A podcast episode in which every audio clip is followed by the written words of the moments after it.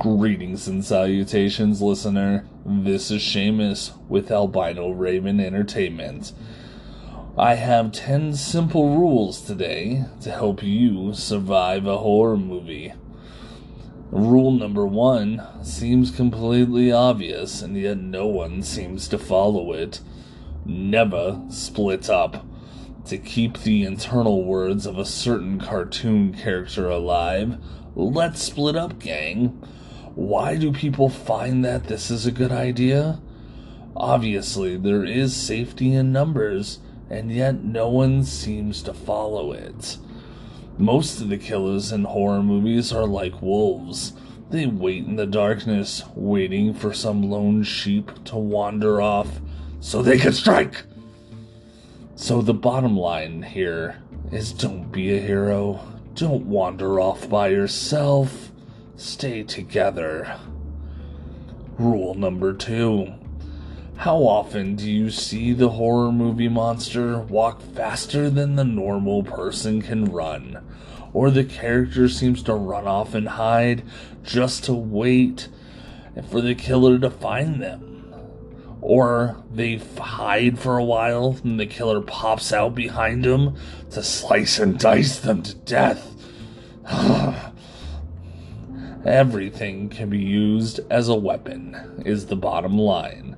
A stick, a rock, a board, anything that can give you the edge against your so called killer.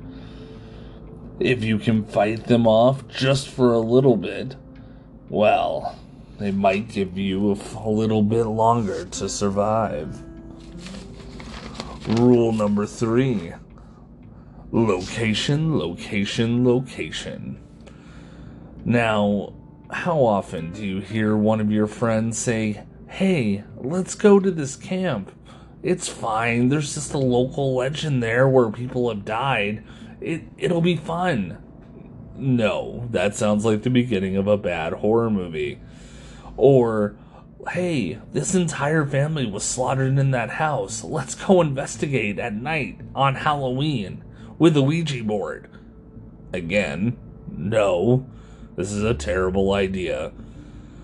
Or a weird abandoned house, and there's a well in the bottom. Let's go down this random well. No, again, bad. Okay, listen. You know that little voice inside your head that says, This is a bad idea. You know, it probably is.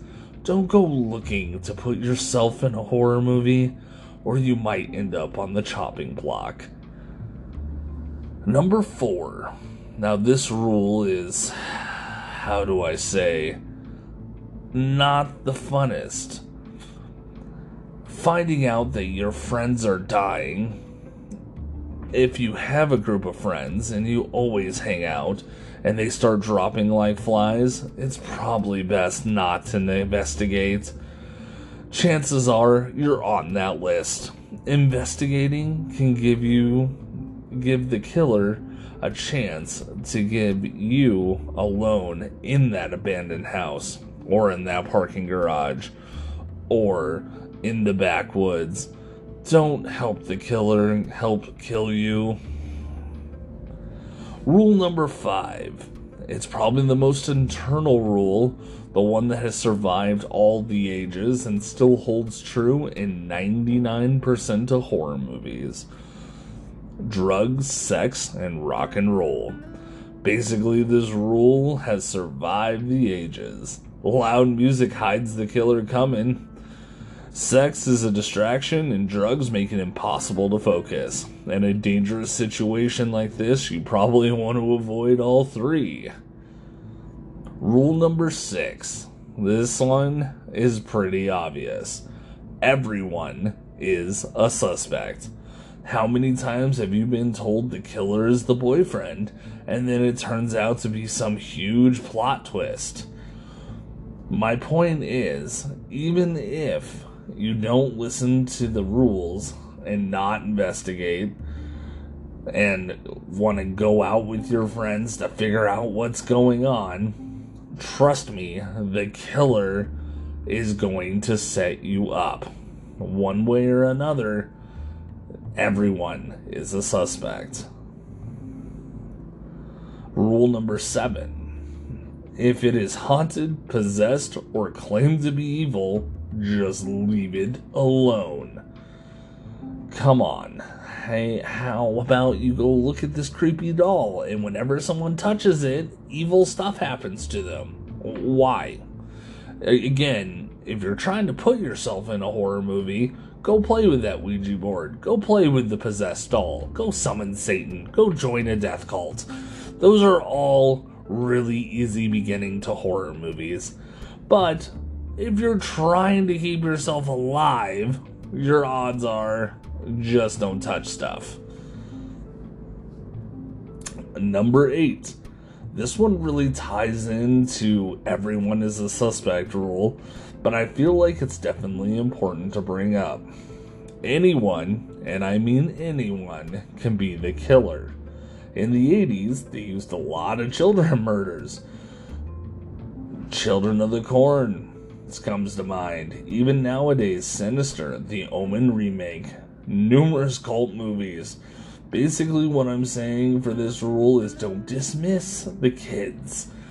The kids are telling you, Mommy, there's a ghost telling me to kill you in the night. You probably want to pay attention to that. That sounds terrible. And uh, yeah. yeah. Well, this comes to rule number nine trigger events. So, in recent horror movies, well, not even recent, but in some movies, there are trigger events. Examples Ernest Scared Stupid, he summoned the troll with the tree. Cabin in the woods, the poor kids picked their way they're gonna die by what they played with and touched. Again, I go back to stating the fact of if it looks evil, don't touch it. But since this is a horror movie, you're probably not going to listen anyway. But trigger events are something that happens to trigger something terrible. Rule number 10, and this is probably the most absolutely important rule I've come up with no rules are absolute. You find yourself in a horror movie and your friends didn't touch anything but still starts talking in tongues and saying he wants to eat your soul. The problem is, the rules have changed, which happens. These rules that we're going over are simply guidelines. They're simply there to help you stay alive. There are no guarantees. Again, these are the first 10 rules that I've come up with. If you can have extra rules that you think are equally important, I have wonderful news. We have started a Facebook at Albino Entertainment, Albino Raven Entertainment if you can go ahead, join us, follow us, like us, that would be awesome. I super appreciate you listening. We hope to hear from you. And again, hope you make it.